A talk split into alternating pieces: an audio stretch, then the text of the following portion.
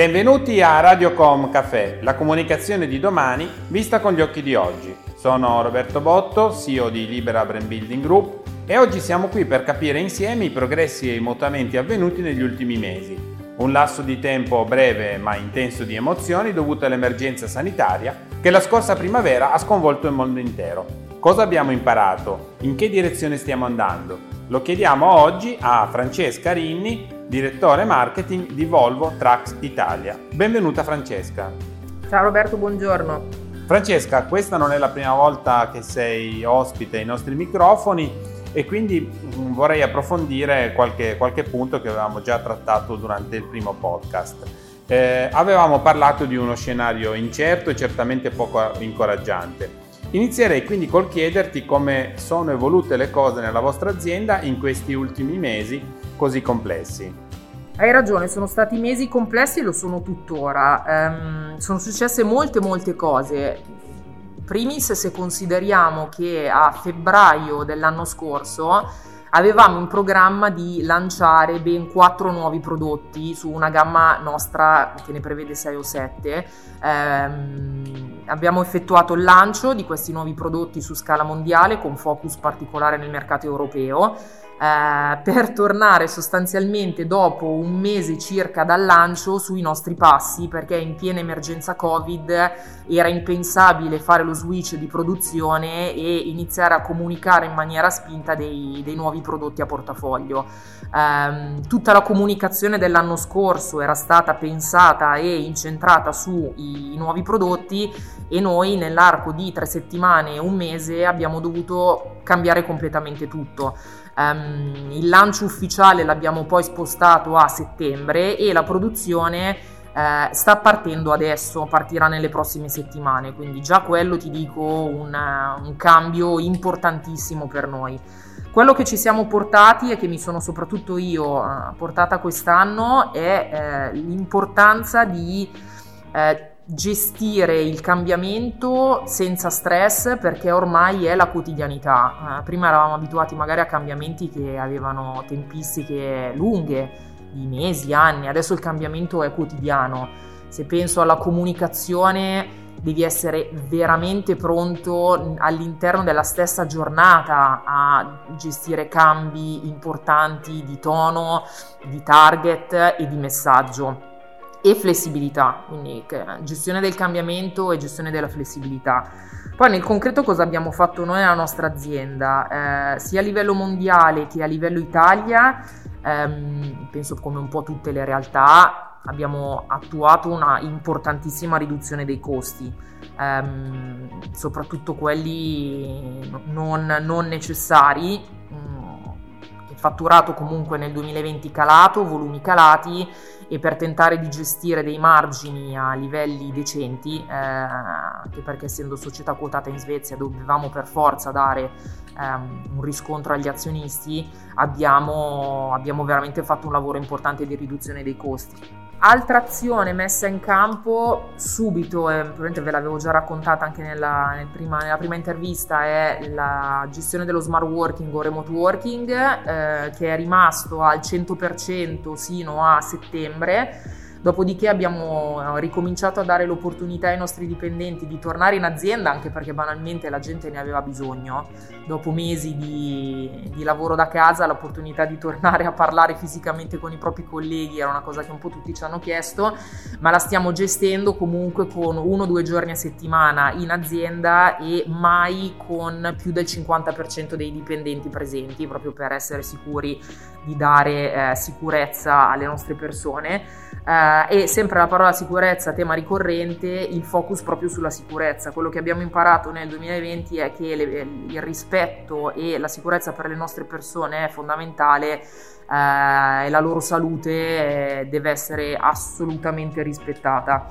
Per cui mesi complessi, si va avanti con lo smart working, si va avanti con il contenimento dei costi non necessari, attenzione massima, e si va avanti con la flessibilità mentale della gestione del cambiamento e di tutto quello che ne comporta.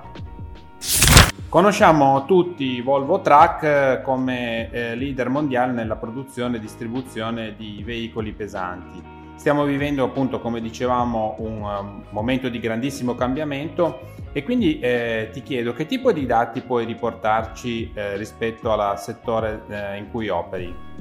Il 2020 è stato un anno che è partito già nei primissimi mesi con percentuali negative rispetto al 2019. Abbiamo avuto mesi di marzo, aprile, maggio decisamente negativi dal punto di vista di vendite e di volumi.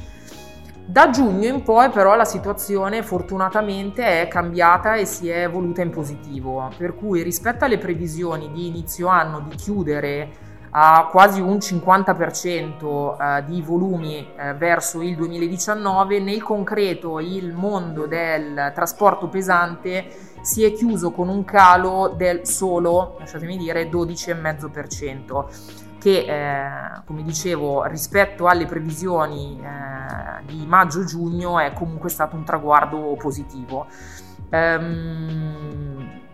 C'è stato un importante momento sull'usato e soprattutto hanno performato bene i competitor che nei mesi di primaverili e estivi garantivano uno stock e quindi la possibilità di un approvvigionamento molto molto veloce, cose che, per dire, cito, noi come Volvo Trucks non siamo riusciti a garantire perché parte della nostra produzione europea, per la mancanza di approvvigionamento della componentistica, soprattutto italiana, ha chiuso le fabbriche, quindi le nostre fabbriche in Belgio, piuttosto che in Svezia, piuttosto che in Francia, sono ohimè rimaste chiuse per qualche settimana, con conseguente slittamento di produzione. Ovviamente non solamente noi, molti nostri competitor si sono trovati nella stessa situazione e quindi durante quei mesi chi aveva necessità di comprare dei nuovi veicoli ha molto lavorato sulla presenza di stock e quindi coloro che erano in grado di garantire dello stock per scelte produttive loro, quindi già pregresse, è riuscito a guadagnare un po' di quota di mercato e a perdere probabilmente ancora meno volumi rispetto al 12,5 che vi ho citato prima. L'era del Covid è anche l'era della social responsibility. Le persone, specie più giovani, non ritengono più sufficiente che un brand produca merce di qualità, ma anche che il processo produttivo sia sostenibile ed eticamente corretto. In Volvo Truck come rispondete a questa esigenza, specie in relazione a quanto accaduto quest'anno a causa del virus? Guarda, hai ragione, io stessa ti devo dire che in questi mesi mi sono molto interrogata sull'importanza per me di lavorare in un'azienda che creda nella social responsibility e che attui dei comportamenti virtuosi dal punto di vista green e dal punto di vista della sostenibilità. Avrei grosse difficoltà a lavorare in un'azienda che non ci crede veramente, che non attua e che non mette in campo delle azioni concrete da questo punto di vista. Fortunatamente Volvo Group è una realtà che spinge tantissimo sulla sostenibilità e che è uno dei suoi valori cardine. Ti cito un'azione concreta lanciata proprio nel 2020, è un nostro prodotto che si chiama Climate Wise Edition, è unico nel suo genere, i competitor non ne hanno uno uguale e praticamente è un veicolo che non solo riesce a ridurre le emissioni di CO2 rispetto ad altri della sua stessa categoria, quindi già dà un impatto ambientale anche proprio in termini di consumo, ma che riesce ad azzerare le emissioni di CO2 della produzione, ovvero noi abbiamo calcolato esattamente quanta CO2 viene prodotta durante il processo produttivo di quel mezzo e andiamo con azioni successive a gestire esattamente quell'ammontare di CO2 per andare a compensarlo, per cui il processo produttivo del Climate Wise Edition è a emissioni zero. Tante ne produco, ma altrettante ne vado a compensare con delle azioni correttive. uno dei nostri valori è, come ti dicevo, la sostenibilità. Noi diciamo: siamo parte del problema, dobbiamo essere parte della soluzione. Con questa frase viene molto rispecchiata quella che è l'importanza per Volvo di agire oggi, agire domani, costruirci un futuro sostenibile e investire molto per far sì che questo futuro sostenibile diventi realtà non fra 50 anni, ma il prima possibile. Grazie, davvero molto interessante questa risposta. Vorrei fare un'altra considerazione. In questo periodo è cambiata anche la concezione stessa di mobilità. Vediamo che c'è in corso una grandissima rivoluzione proprio anche in ottica e in prospettiva rispetto alla mobilità elettrica. A questo proposito, di pochi giorni fa, la notizia che in Volvo c'è la prospettiva di assemblare i motori elettrici presso uno stabilimento in Svezia, prevedendo di avviare una produzione interna completa di motori elettrici entro la metà del decennio. Quali sono gli stimoli che hanno condotto a questa decisione? Il diesel è tuttora una realtà e la rimarrà per molti anni, ma servono sempre delle persone visionarie che abbiano voglia di spingere, che abbiano voglia di cambiare le cose. Non è sostenibile andare avanti in eterno con il diesel, vuoi perché si andrà esaurendo, vuoi perché il nostro mondo ha reale necessità di diminuire il prima possibile le emissioni di CO2.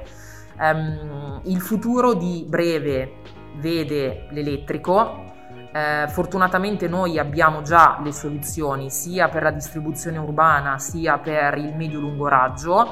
Quello che in questo momento sta un po' ostacolando la grande diffusione dell'elettrico è l'enorme costo che hanno questi mezzi confrontato a dei mezzi diesel. Cito anche la presenza delle colonnine e quindi della ricarica non semplicissimo, l'unione di costi elevati e la difficoltà di ricarica non stanno consentendo di diffondere in una maniera veloce l'utilizzo e la vendita dei nostri mezzi elettrici. Il vero futuro probabilmente sarà l'idrogeno, quindi l'elettrico in questo momento è la realtà, l'idrogeno ancora non è realtà, ma ricordo l'accordo che abbiamo fatto come Volvo Group con Mercedes del 2020, si dovrebbe mettere la firma definitiva nei primissimi mesi di questo 2021, proprio per unire le forze soprattutto in ricerca e sviluppo per finalmente rendere l'idrogeno una realtà. L'idrogeno, più ancora dell'elettrico, è realmente una possibilità di carburante infinito ad emissioni realmente pari a zero. Dobbiamo molto velocizzare perché in questo momento l'idrogeno occupa spazio, è una tecnologia comunque difficile e complicata da maneggiare, e per quanto possa sembrare semplicissima, perché l'idrogeno di per sé, se uno ci pensa, dovrebbe essere di facile gestione, ma per poterlo gestire in un mezzo in movimento senza avere una tanica dietro deve essere compresso, deve essere cambiato nella sua struttura, deve essere mantenuto a temperature bassissime. Questo implica costi, implica ricerca e sviluppo, ma siamo confidenti che, se ci pensate, due grandi gruppi mondiali come Volvo e Mercedes hanno deciso di unirsi e di unire le forze perché realmente credono che il vero futuro possa essere l'idrogeno. L'elettrico, come vi dicevo, è realtà già oggi e lo sarà per i prossimi anni sempre di più. L'idrogeno, non so darvi una data, spero arriverà già nella prossima decade, senza dover attendere quindi 2040 o 2050. Parliamo ora di digitale. Esistono delle specifiche strategie di comunicazione destinate al mondo digitale che avete messo in campo in questo periodo?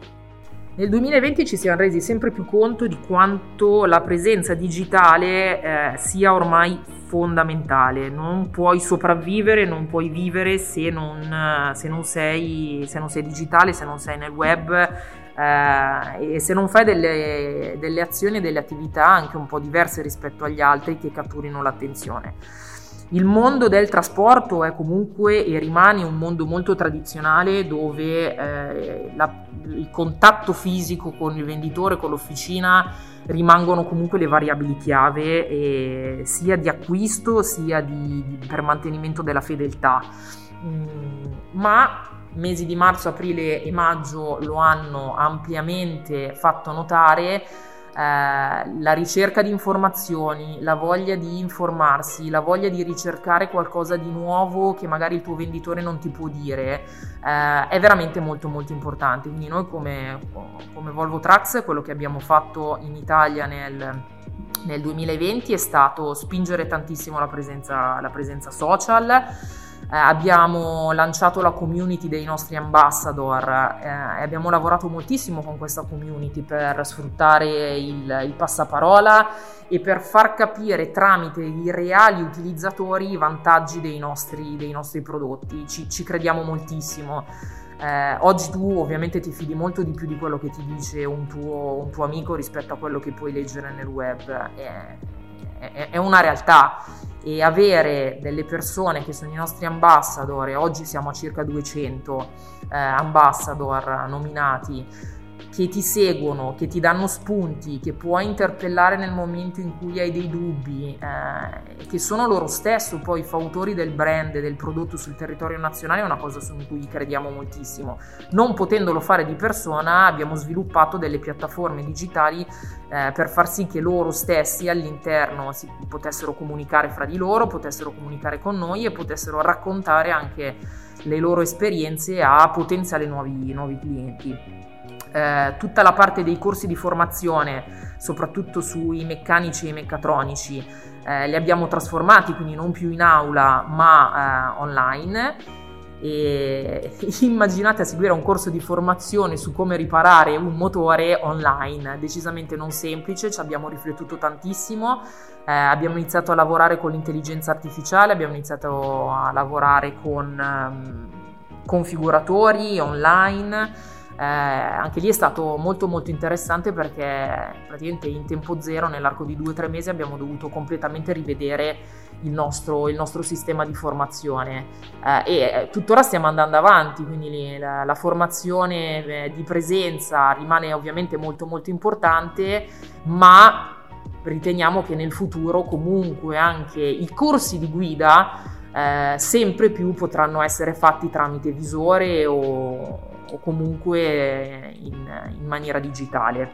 Altre cose che abbiamo fatto: abbiamo spinto sulla generazione di lead derivanti dall'online, proprio perché, data la mancanza di possibilità costante di incontrare fisicamente un venditore, dovevamo comunque essere in grado di intercettare tutti coloro che necessitavano di informazioni o volevano preventivi, e quindi abbiamo spinto molto anche su quello.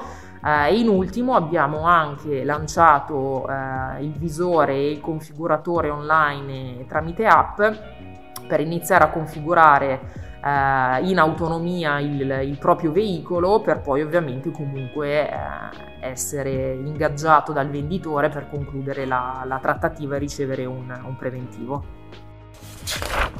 Prima di lasciarci, Francesca, vorrei chiederti una previsione sui trend che a tuo avviso domineranno gli scenari aziendali e di mercato di quest'anno che è appena iniziato.